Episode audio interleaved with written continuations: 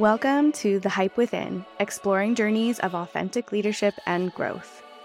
On the show, tech leaders will share their stories of developing their leadership skills and challenges they faced along the way. You'll learn about their approaches to self reflection and personal growth, and how they've been able to build a foundation of authenticity that has propelled them to success. I'm your host, Hana Jacover, B2B marketing leader turned leadership and executive coach. Are you ready to get hyped up? Let's dive in.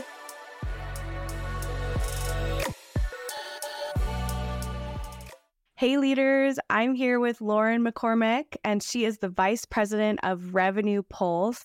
Thank you so much for joining me today, Lauren. I'm so happy that you're on the show. We've been connected for a while now, and I'll tell the story about how you ended up here on the show shortly, but I'm just amped to have you. So thank you for coming. Likewise, I am so inspired by you on the daily, and it's a true pleasure to get the chance just to sit down and chat. Delighted to be here. Thank you for having me.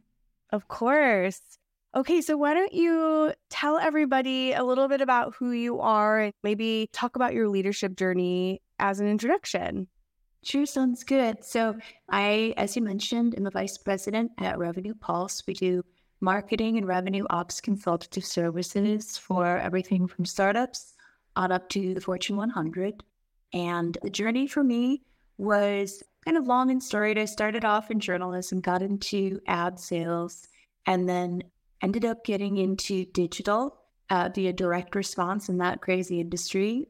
And then one fine day, I was tapped by a VP of my husband's tech company in the Chicago suburbs to come on board with this crazy new tool called Marketo and this weird new software called Salesforce to come on board and try and implement this stuff at a company where marketing was doing the annual company picnic and pictures with the Easter Bunny and Donut Cart Fridays. And I started drinking Maria Pergolino's Kool Aid around having a seat at the revenue table. And we transformed the org, transformed marketing. And shortly thereafter, I had a seat up in the boardroom next to the, the CEO and founder doing kind of forecasting and uh, early stage RevOps and demand gen. It was amazing. And this was like 2011. And uh, then in 2013, got the tap from one of the first consultative agencies out of Danville, California, to, to hey, you know, do you want to spread this evangelism for marketing automation and what it can do for people and companies and careers. Do you want to spread this across a wider portfolio of companies? And the long and the short of it was absolutely. That sounds like uh, an amazing mission. And nothing makes me happier now than seeing the people that I've interacted with over the years grow and flourish and expand their technical prowess and pass the torch along to the next generation of marketers that have a seat at the revenue table. So the journey for management, it started off kind of with being given this technology to own. And as the power of the technology unfolded, it was my singular and distinctive honor to be able to extend that power and that capability to other people on my team that were interested in it. And it sort of spread like wildfire. And then after that, consulting in its own right is is a bit like uh, being the Sherpa that helps people climb the the mountain. If you've gone up it once, you know where the spots are that are dangerous, where you can fall, where the best places are to camp, the gear you need to bring. And I've been able to help support success in that fashion in regard for a while. And I've kind of fluctuated back and forth between Bay Area tech and consultative life. You know, sometimes I like the singular mission. Sometimes I like the uh, the diversified portfolio of different logos and industries and verticals. But I think at the heart of it all has just been the notion of helping people build fruitful careers and stable, predictable revenue for their organizations. I love that. And I love that you stated your purpose at the end of it. I always ask people about their purpose and like, why do you do what you do? And sometimes we don't stop and think about it. So it's powerful that you could just, here it is. Thank you. Thank you. I'm inspired by the people. It's like a feedback loop of inspiration. If you can kind of plant a seed of excitement and enthusiasm, it's it comes back to you tenfold. Totally agree. And I also spent some time, well, most of my career agency side, and it really is. It's just such a different beast when you are both in a, I would say, more technical leadership role. Yeah. And also, you do have to showcase a lot of those leadership skills, but you're not like quote unquote their leader. They are different organizations, but you have to bring your leadership not only to your team at the agency or consultancy you're working at, but also to all of your clients. And I think that it, for me at least personally, it propelled my leadership journey to be able to see leadership through both of those lenses. Totally. It's a cross training. So you get to be exposed to so many different organizational cultures, so many different organizational chart structures, so many different missions, so many different levels of satisfaction. Mm-hmm. To be honest, you can see, you know, you have to pivot quickly sometimes if you're in a situation where it's less than optimal and you're pivoting, you're like, oh, good, it's the it's the company where everyone's excited to work on this project instead of everyone's dreading the circumstances. But I mean, from every experience and every ex- exposure and every interaction is a lesson if you take it, right? Even the negative ones teach you. And I think at the heart of it is just the notion of wanting to help to drive other people's goals, to give them peace of mind and security. Like that servant kind of leader mentality, I think definitely applies in consultative work. It's mm-hmm. it's not really about your project. The project is for them. You know? Yeah. And it's aligned with their goals. And that's when I think you make the the long term relationships work. Absolutely. Oh my gosh. And I always used to answer that question, like, why do you do what you do? And when I was agency side, it was watching somebody take something that we have given them, you know, some yes. some knowledge, some information, some technology, yeah. and they make it their own completely. Totally. And then you get to watch them like present to their stakeholders. Yeah. And they just own it. And I mean, I think it's one of the most fulfilling experiences that I've had in my mm-hmm. career. And one of the most challenging too, because you really have to guide them. Like you said, you're that Sherpa. You have to give them the tools to kind of figure it out on their own and own it mm. while also still executing and making things technically work. totally. It's it's like teaching someone how to swim. You can talk in theory and you can tell them what the water feels like when it's in your hands and behind your feet. Mm-hmm. But at some point you have to help them in the pool they have to feel the water and they have to get the experience.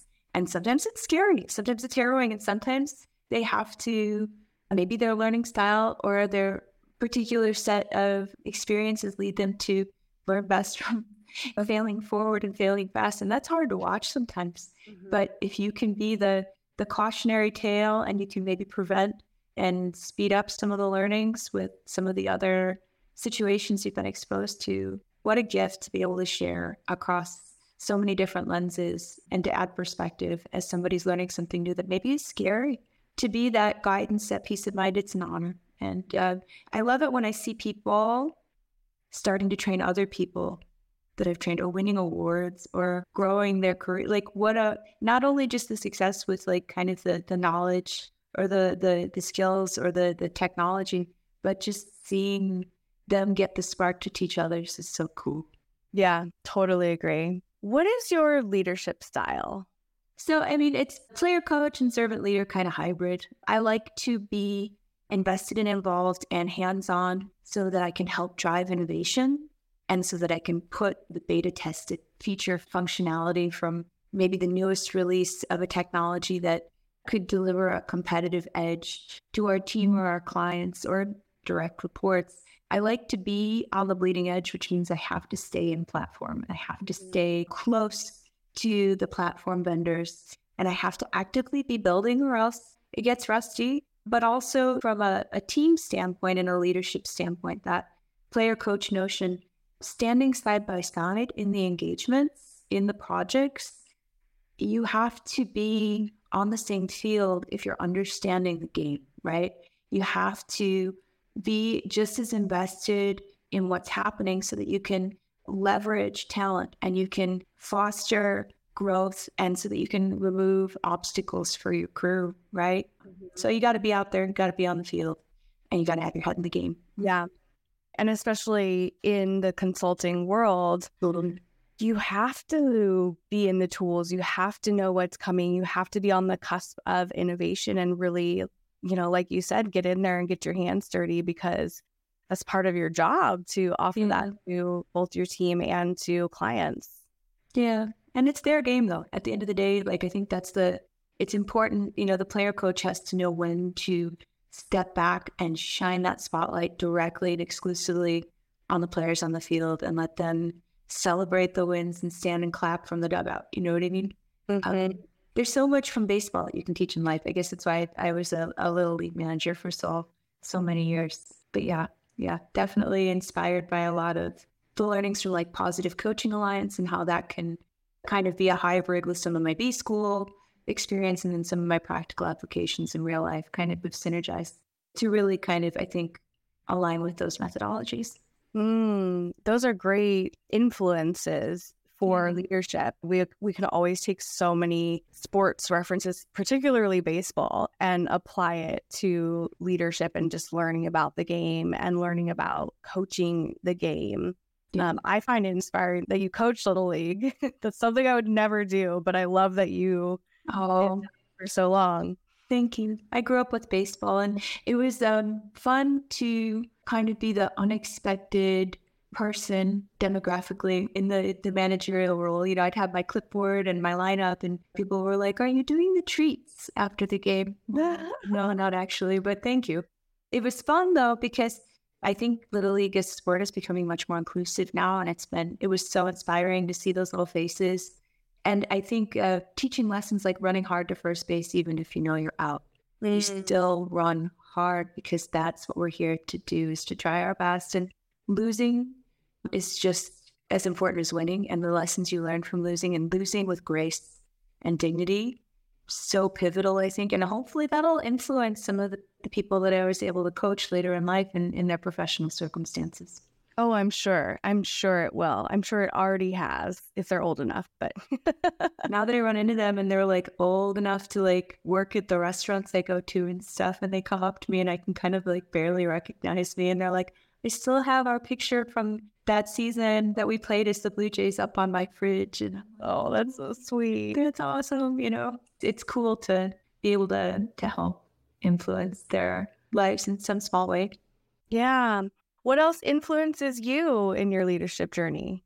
Well, for goodness sake, you, my friend, and the colleagues that I've been fortunate enough to cultivate over the years are a constant source of inspiration. Like I feel so fortunate to have crossed paths with so many brilliant people. And each of them kind of has left a little glimmer of inspo, I think, in my heart and mind. And then there they all are collected on LinkedIn, which is so mm-hmm. super cool. And new ones kind of cross my path on the daily. And different professional groups have been super helpful. The Marketo Engage Champions talk about a collective, a hive mind, a brain trust and uh, just a, a good stand-up crew of, of awesome human beings to be able to collab with over the, the course of the pandemic. Women in revenue, what a tremendous group of, of humans. But I find new stuff to be inspired by on the daily. And it's so cool that we live in such an era that's accessible and immersive. And if you if you like somebody's line of thought and their philosophies, you can just kind of double click and absorb it all, you know? Mm-hmm. So mm-hmm. lots of different influences, yourself included, but uh, tremendous thought leadership out there these days on uh, our social networks. Well, I'm honored to make the list and um, thank you. And I appreciate always the Women in Revenue Network and yeah, such an amazing community. So Lauren had posted on LinkedIn, and I was scrolling, it I stopped because I have read this book, I've seen her speak, and I like reading Lauren's stuff. And so I stopped, and she was kind of just putting a question out there like, hey, has anybody read Radical Candor by Kim Scott? Here, I have it right here. Let's jam on it. It was really just an open question, which A, I loved. And I hopped in her comments and was like, you should come on my podcast and let's talk about it. Let's talk about the book. Let's talk about some of the concepts and your leadership journey and how they're all meshed together. So that's what we're going to do. And I love it. Me too. I was thrilled that day when you dropped that comment. I was like, I would be delighted, you know? And so I started reading it like a way faster clip and like with these big conversational like objectives in mind. I'm so excited. I know you have so many good shares too. All we're missing is our friend Drew. Dan, nice. Give him a shout out. Yeah, yeah, no, totally. I was wondering when we were going to give him the shout out because yeah, I think uh, we should have maybe taken him up on the offer to be the the background pipe dancer in a window in the corner. I, I was intrigued by that offer. I feel like that could be its own format on social media. I agree. When I worked with Drew at MadKudu, we did a presentation together and I took little clips of our headshots and like I had us animated. It was so nerdy. But maybe I'll yeah, maybe I'll relive that moment and put him in the video somewhere. I'm all in for that. And yeah, he he and I worked together at DemandGen International. What a what a singularly inspiring human being on his own. Talk about people in your network that inspire you. Mm-hmm. Yeah, she's definitely on that list. A big shout out to Drew. Yeah, nice working with him. Mine too. Okay, so Radical Candor by Kim Scott. I know a lot of people out there have read that book. It's, yeah. It has some really great concepts. Very well known, I think, those concepts within I think within tech industry because she's really references and has come from that industry itself, yeah. but probably in other industries as well. What are some of the biggest takeaways for you from the book? So, the ruinous empathy category and the dichotomy between that and radical candor is something that I think I see so many leaders, especially new leaders, trying to find a balance with. Like it's human instinct to want to be liked. Mm-hmm. But if all you do is pursue the approval and consistently only deliver positive reinforcement to your crew, how are you going to grow? And I don't know that there was a framework for how to think about the fact that being the most like boss in the room might be bad for your company. Mm-hmm. You might be doing the entire organization a disservice because you're allowing for the status quo to dominate. And it kind of blew my mind to think about the fact that empathy, because I consider myself a, a high empathy human, how it could be ruinous. And like balancing that dichotomy against the radical nature of candor. And of course, she's quick to start by saying, this is not a license to be a jerk. Like radical candor isn't about just being this brash, harsh, blatant force of nature in every meeting where you just kind of pop off at people. But the fact that like honest, transparent communication is vital is so true. Like I think about college courses and healthy debates, or I think about spirited conversations with some of my friends that like to argue one side and then pivot and argue the other. Like I've had those relationships since I was little. Why do we check those at the door in our workplace? Right? Some of us like don't bring that vibe where we're willing to argue somebody else's side in the interest of pursuing the best decision possible. Some of us just want to keep the peace, but is the peace something we can keep in 2023? Yeah, that's a great question, I think, for everybody listening. And I also think, too, the way we are socialized when we're younger has so much to do with it. I know that I have had to go, I used to be a big people pleaser, huge people pleaser. Yeah. It ruined my life. I am not so much anymore. It was a mask for me. Yeah. And I thought that I was bringing so much to the table by just like getting along with people and helping other people get along and doing what people wanted me to do. Yeah. When in reality, it wasn't a good position to be in for anybody else, nor myself or my personal growth. I mean, there's other things that go along with why I was a people pleaser. One being I, I'm neurodivergent. We have a tendency to do this. But I think that there is something to be said of just the way that we are socialized when we're younger is with this expectation to be good and be quiet or you know don't make too much noise don't make too many waves yeah. and to just kind of bend to that expectation and we bring that into adulthood i think really silently and i think we bring a lot of shame and a lot of guilt and grief with it. I think you're mm-hmm. right. And I think so many people struggle, neurotypical and neurodivergent alike, with right sizing themselves. Am I too big? Am I too small? Am I too much? Am I not enough? Am I talking too much? I didn't say anything that whole meeting. And those voices, the calories that we expend upon self doubt and shame and internalizing this brain and these questions that we all have. I mean, I think it's interesting when you think about Kim's notion of bringing your whole self to work. Is that ever really possible? I mean, people are so reticent. I, it, you're, it's a different persona for so many in the workplace than it is in social environments. And it's when she makes the reference, I think it's super interesting when she makes the reference to having some feedback that you need to provide to a teammate and not wanting to deliver negative feedback because it feels gross and it's tense and so maybe we schedule a meeting three weeks out and we don't say the thing in the moment. Would you ever, with your spouse, significant other partner, friend, even acquaintance, family member, schedule a meeting three weeks out to wait to tell them something important that you were thinking about your interactions? I mean, I hope not. Right, right. But we do that in the workplace. And I think I also do, on the other side of that spectrum, think about the fact that she mentioned a tweet where somebody said, tried radical candor, got fired.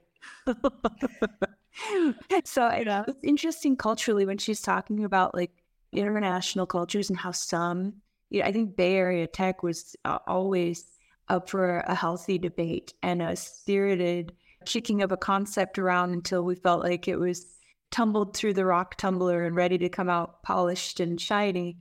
But I don't know that everybody has an appetite or an aptitude or a comfort zone that involves rock tumbling to kind of steal the, the metaphor that she uses in the book. So it's definitely, I think, radical candor is awesome and having transparency and clear feedback and refining as a manager for clarity around how that feedback is is conveyed and transmitted for yourself first and then for your team secondarily is super important. But it's interesting to me that this is not a one size fits all thing. You know, it's mm-hmm. definitely through a very singular lens. And I don't know that all all walks of life will find this to be as easy as others, as natural as others, as feasible and realistic as others. Um, so I'm interested to read her follow up on inclusion in the workplace and how how the two might go together. Yeah, yeah, and we were having this conversation earlier yes. where I just think that there's so many ways to do something and yes.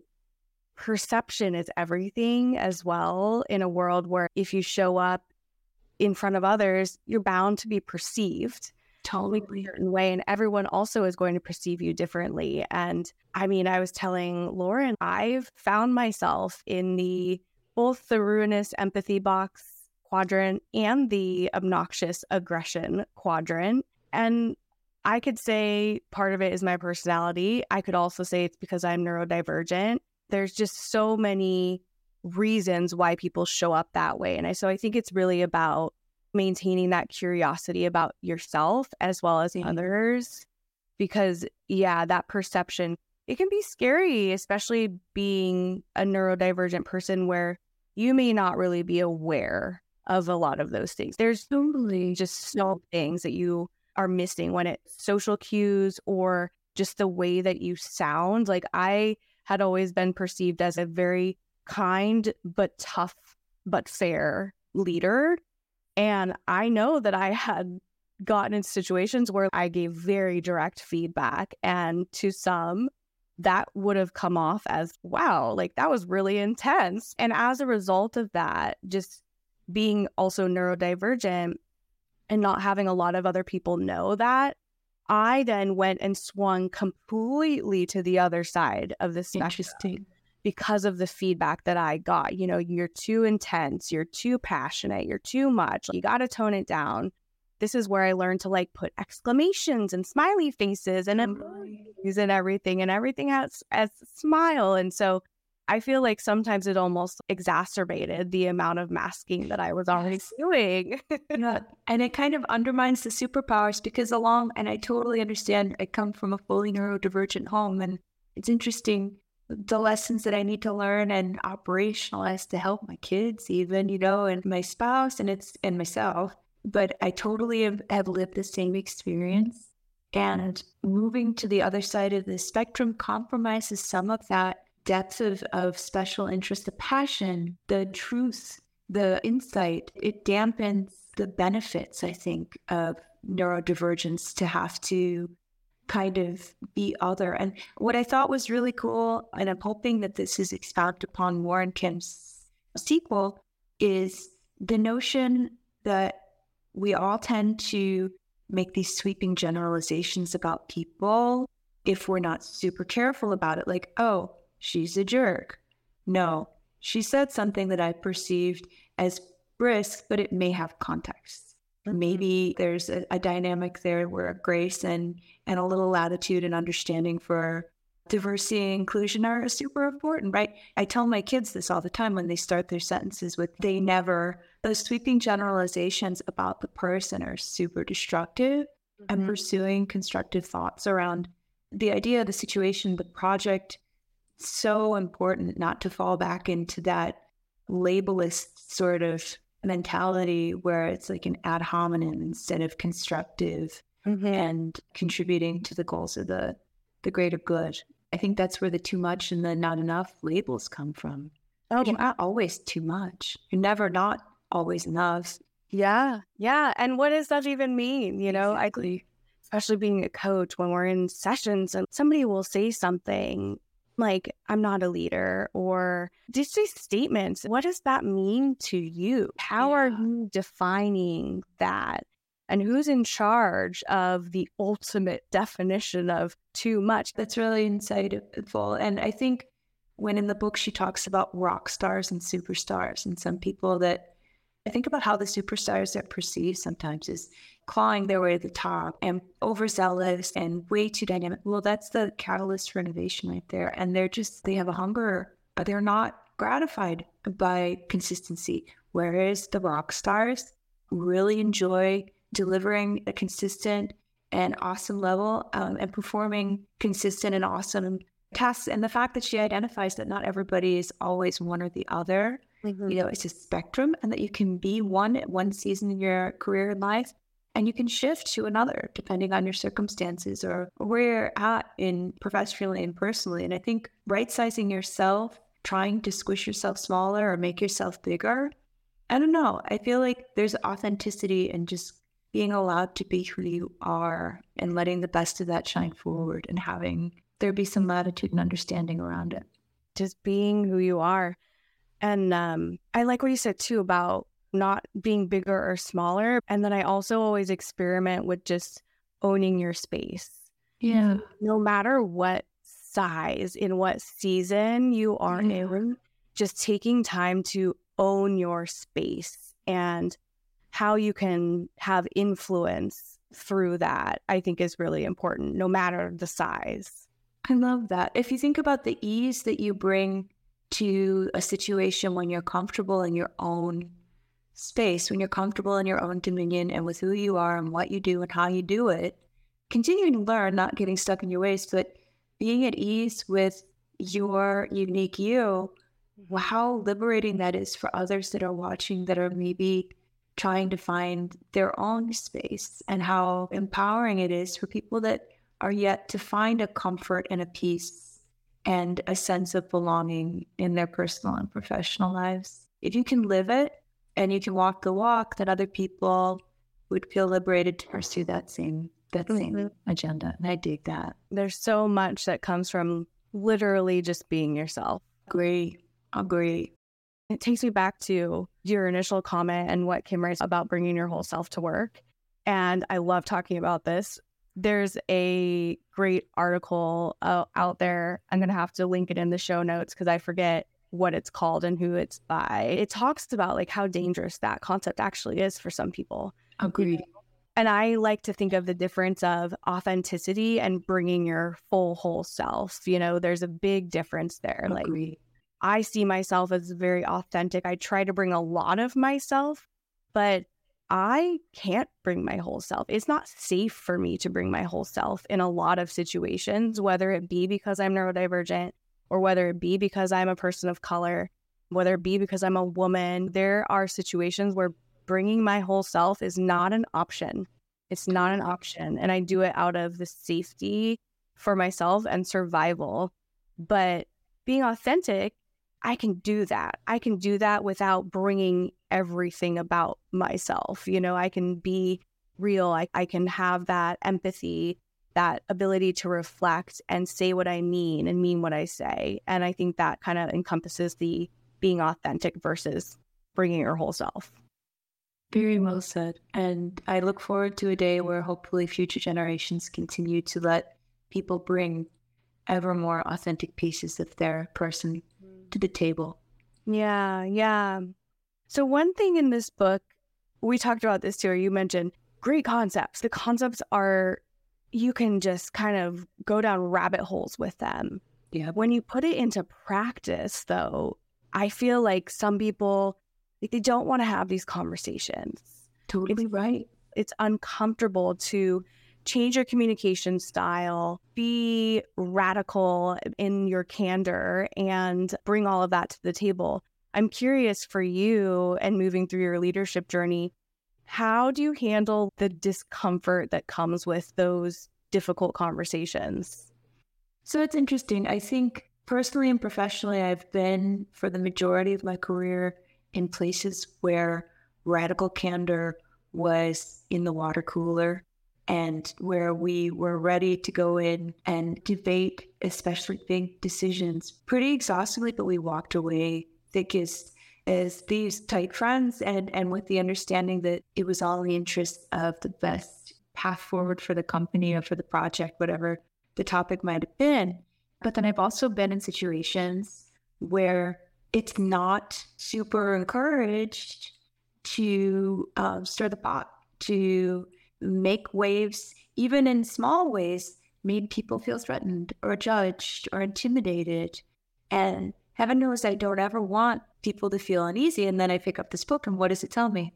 the best thing for the company is to feel a little bit uneasy. But that doesn't mean you have to inflict it on others. I think the most insightful thing Kim says is it should start with you. It's that Michael Jackson man in the mirror moment where you're like, okay, if you want to start practicing radical candor, ask people for their feedback about you. Mm-hmm. Start with yourself.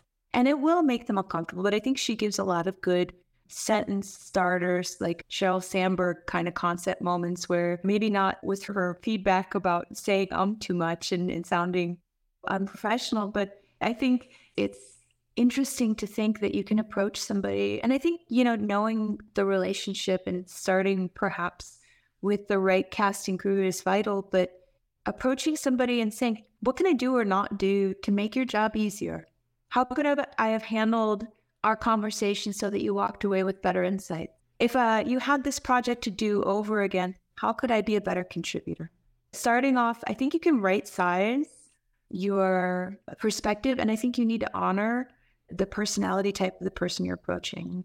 Yeah. And that's so much of what I'm hoping I see in the follow up book is is how to right size this for including lots of different people and lots of different backgrounds, whether it be based on neurotype or whether it based on firmographics, demographics, even maybe just personality types or DE and I. Like, I think there are ways to understand and have empathy without it being ruinous as you approach radical candor. Yeah. And there's so many tools out there too from a communication standpoint. I'm a huge fan of nonviolent communication. Yeah yeah, it's a good one. I also use something called the complete communication wheel, which is oh.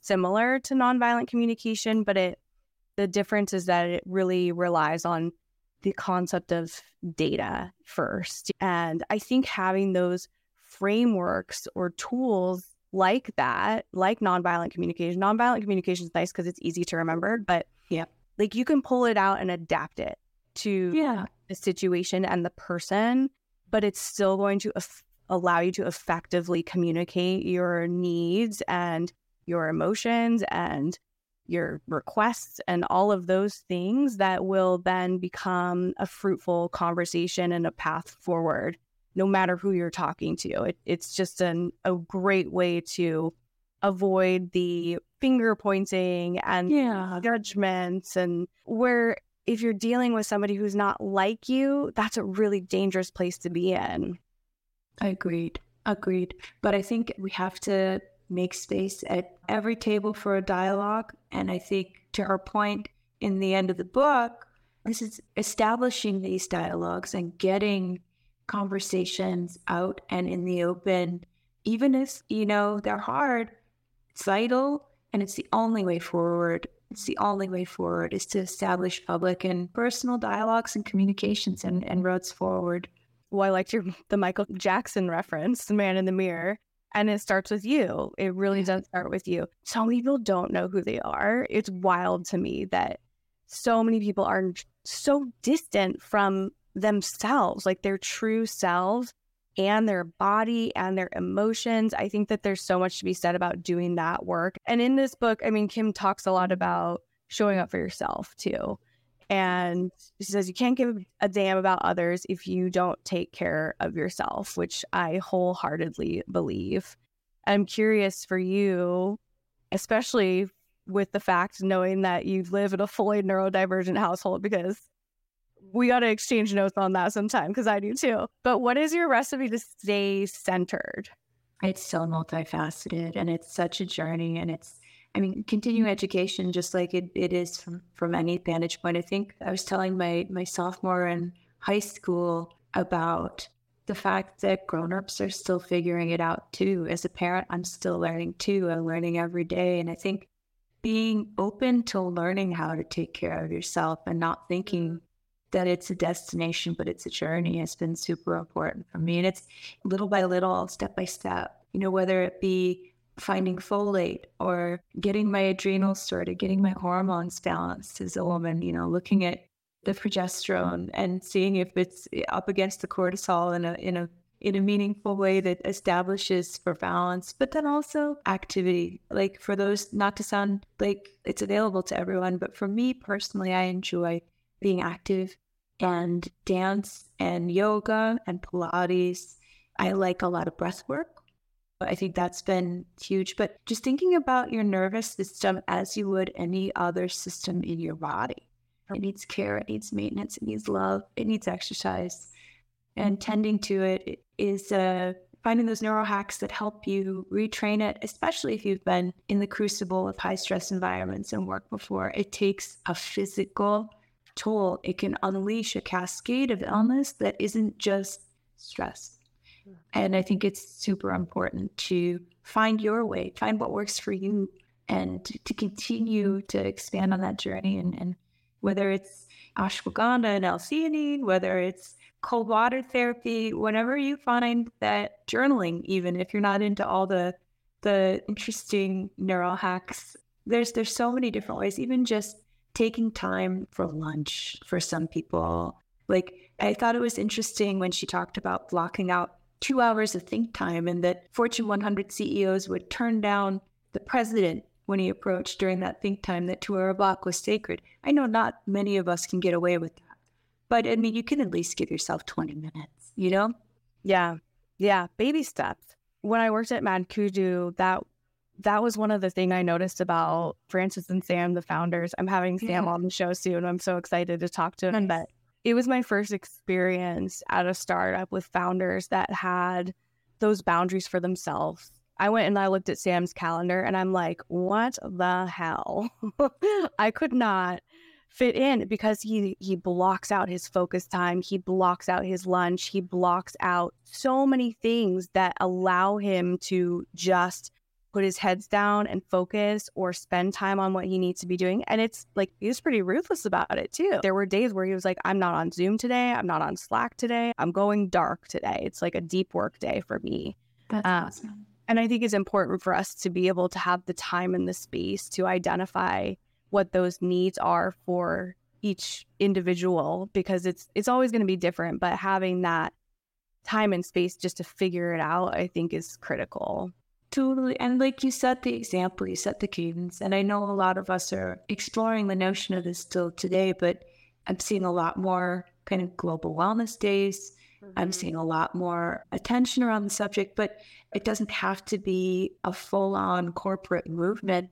People are watching leaders. And when you take a day of PTO and you make five exceptions for why you're going to be on the clock the whole time, your team notices just like you see the focus time from your leaders, you see people taking lunch for heaven's sake, and it creates a safe place for other people to find their own balance. And I don't know, it, it might be uncomfortable, just like radical candor, to lean into radical care, but what choice do we have, right? What are the alternatives? Yeah. Well, the alternative is to live a life with like a nervous system that is very, very angry at you. I'm so happy you brought that up because it's one thing I think after discovering I was neurodivergent, it helped me take back control of my life. Totally. Learning about my nervous system, regulating my nervous system, learning about what burnout does to your body. We don't talk about these things at work. And you're right. It has these cascading effects where it will take literal years off of your life. And this happens naturally, but you speed it up. The longer that you sit in burnout, you speed it up. And learning about those systems and how to control and regulate all of that is so powerful, so underrated too. Absolutely. And it's remarkable the small steps you can take, what a big difference they make. Mm-hmm. You know? And it's um not even just about the lifespan length, but also the quality. You don't want to open the door for damaged organs. And it's important to protect your nervous system just as much as you would your heart health or your digestive system. It's in fact perhaps more so because your nervous system regulates all those things and you'll you'll see cascades in every aspect. It becomes systemic. Yep, absolutely. Okay, I want to shift gears a little bit and you had just posted a poll on LinkedIn. We're going to talk about AI now. Um, but you had just posted a poll on LinkedIn. Do you remember what it was? Yeah, it was like a vibe check because like we're talking about it a lot at Revenue Pulse, which is super exciting and just uh, waxing philosophical, but also getting into how we can be that Sherpa that helps people with this bold new frontier. It's not really new; it's here. It's I love it when people talk about tech like that's in the future, that's already in the present. But I think it was, you know, are you terrified or thrilled by it? Yeah, are you using it? Are you terrified by it? Or are you both? Right. And I think um, it's interesting to see the responses that I'm getting. And I kind of figured the sorting hat would land. Some of the people replying to me in the camps they are. But it's such an interesting game changer. And I know we've been, especially as marketers, exposed to so many hype words, so many buzzwords. Oh, big data, ABM, growth hacker, PLG, all this stuff, you know. But I think we've yet to see something that stood to be like an industrial revolution or a renaissance of this magnitude. And mm-hmm. I just kind of wanted to fight check the community. Like, I know we're all thinking that we should be in the loop and invested, but how many people are grabbing it, thrilled, stoked, and like jumping out of the plane in full skydive mode to adopt? And how many people are peeking out of the, the door of the plane saying, okay, I, this is making me crazy. And I think socially responsible humans for a while now have been like, I had a peer at Neo4j, uh, Dr. Amy Hodler. What a wonderful and awesome human being.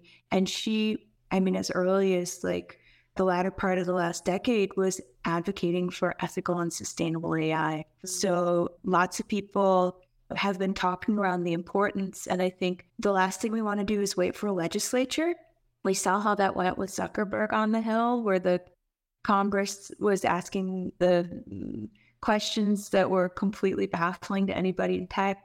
But it's it's certainly a bold new horizon, and for, I, for one, am intrigued to the point where I'm scrolling through content when I should be sleeping at night. I'm gonna have to put fences around the special interest here, but um, it's so such a pivotal time. I think it's like innovation and obsolescence have never been such clear paths, mm-hmm. in, at least in my estimation. It reminds me of the early days as like marketing automation and CRM.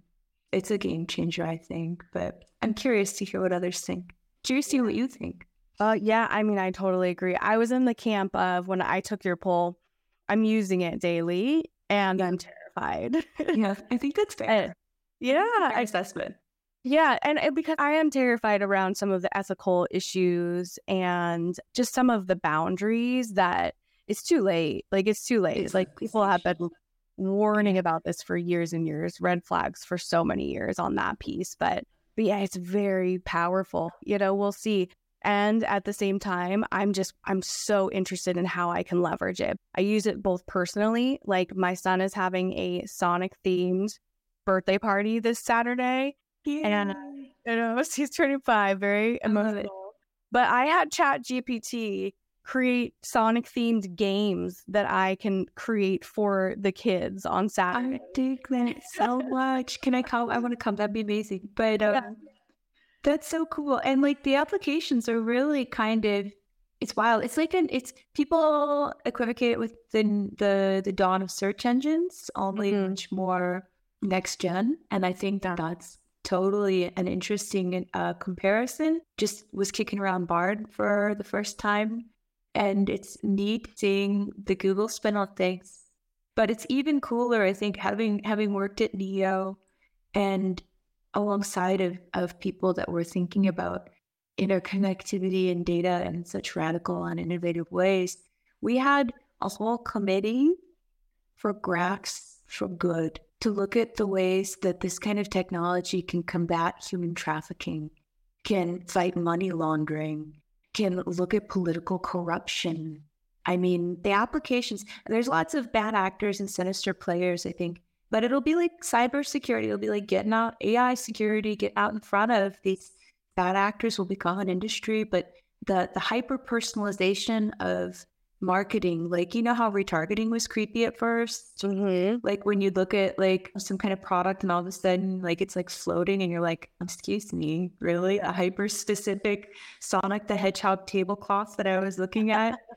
Where'd you come from? I think there's something to be said for kind of the way that we've been cobbling recommendation engines and personalization together kind of in a in a rudimentary duct tape sort of scenario and the way that like we're going to be able to elegantly and seamlessly deliver information and personalization at scale is just super, super cool. It's got me getting out of bed pretty excited in the morning these days. Yeah, me too. You can outsource so much. And from yeah. a, lens, a leadership lens, yeah. kind of personal development lens, what can I outsource to Chat GPT that allows me to be with the humans, be present with them, and give them what they really need and actually focus on that. Oh, I love that. Yeah. And I feel like, especially with our marketing roles in tech, we are so focused on doing, executing, putting everything out there, and less sometimes focused on leadership and totally. developing people, which is so critical. So I always think of it through that lens of you can outsource and focus on the things that really, really matter. And not only focus on them, but be present to those decisions and be present to those moments. And AI can help us do that. How inspiring that you would, of course, you would take it to the, the level of how we can level up as authentic human beings in the workplace, like to remove some of the more banal tasks, some of the more tedium based kind of activities that that pull us away.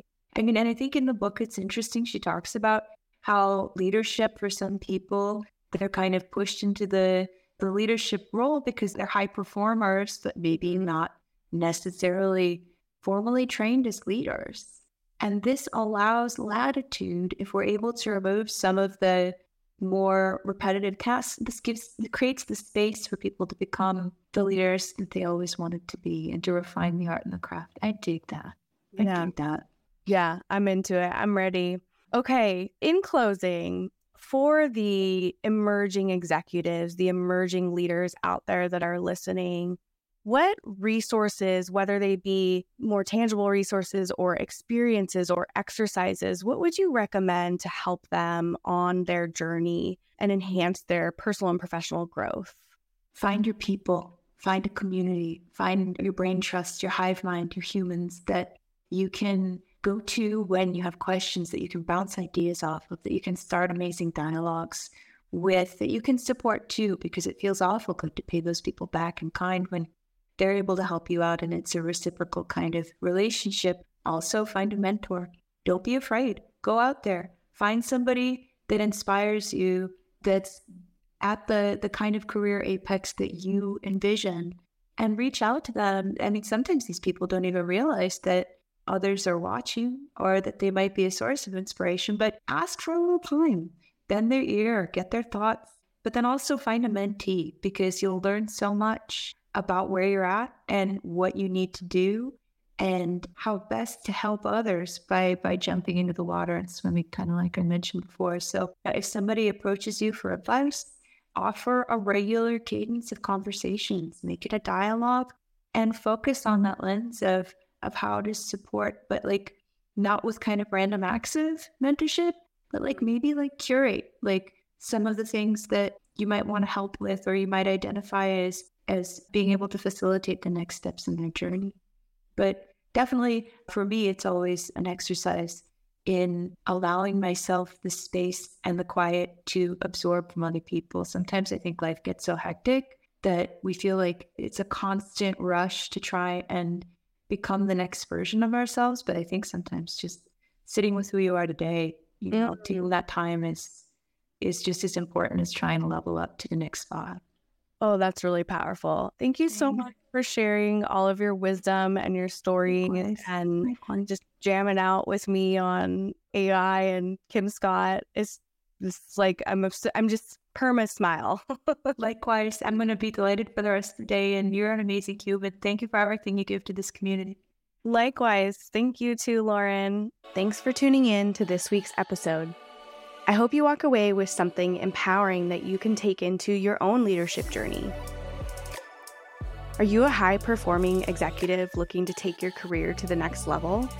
Or maybe you're an emerging leader who wants to develop the skills you need to advance in your role and show up authentically. Or maybe you're experiencing burnout and struggling to find a better work life balance. Whatever your situation is, one on one coaching can help you achieve your personal and professional goals. If you're interested in experiencing the power of coaching for yourself, head on over to hypehousecoaching.com backslash start coaching now, where you can set up a one on one leadership and executive coaching intro session for free. Remember, the only hype that really matters is the hype within.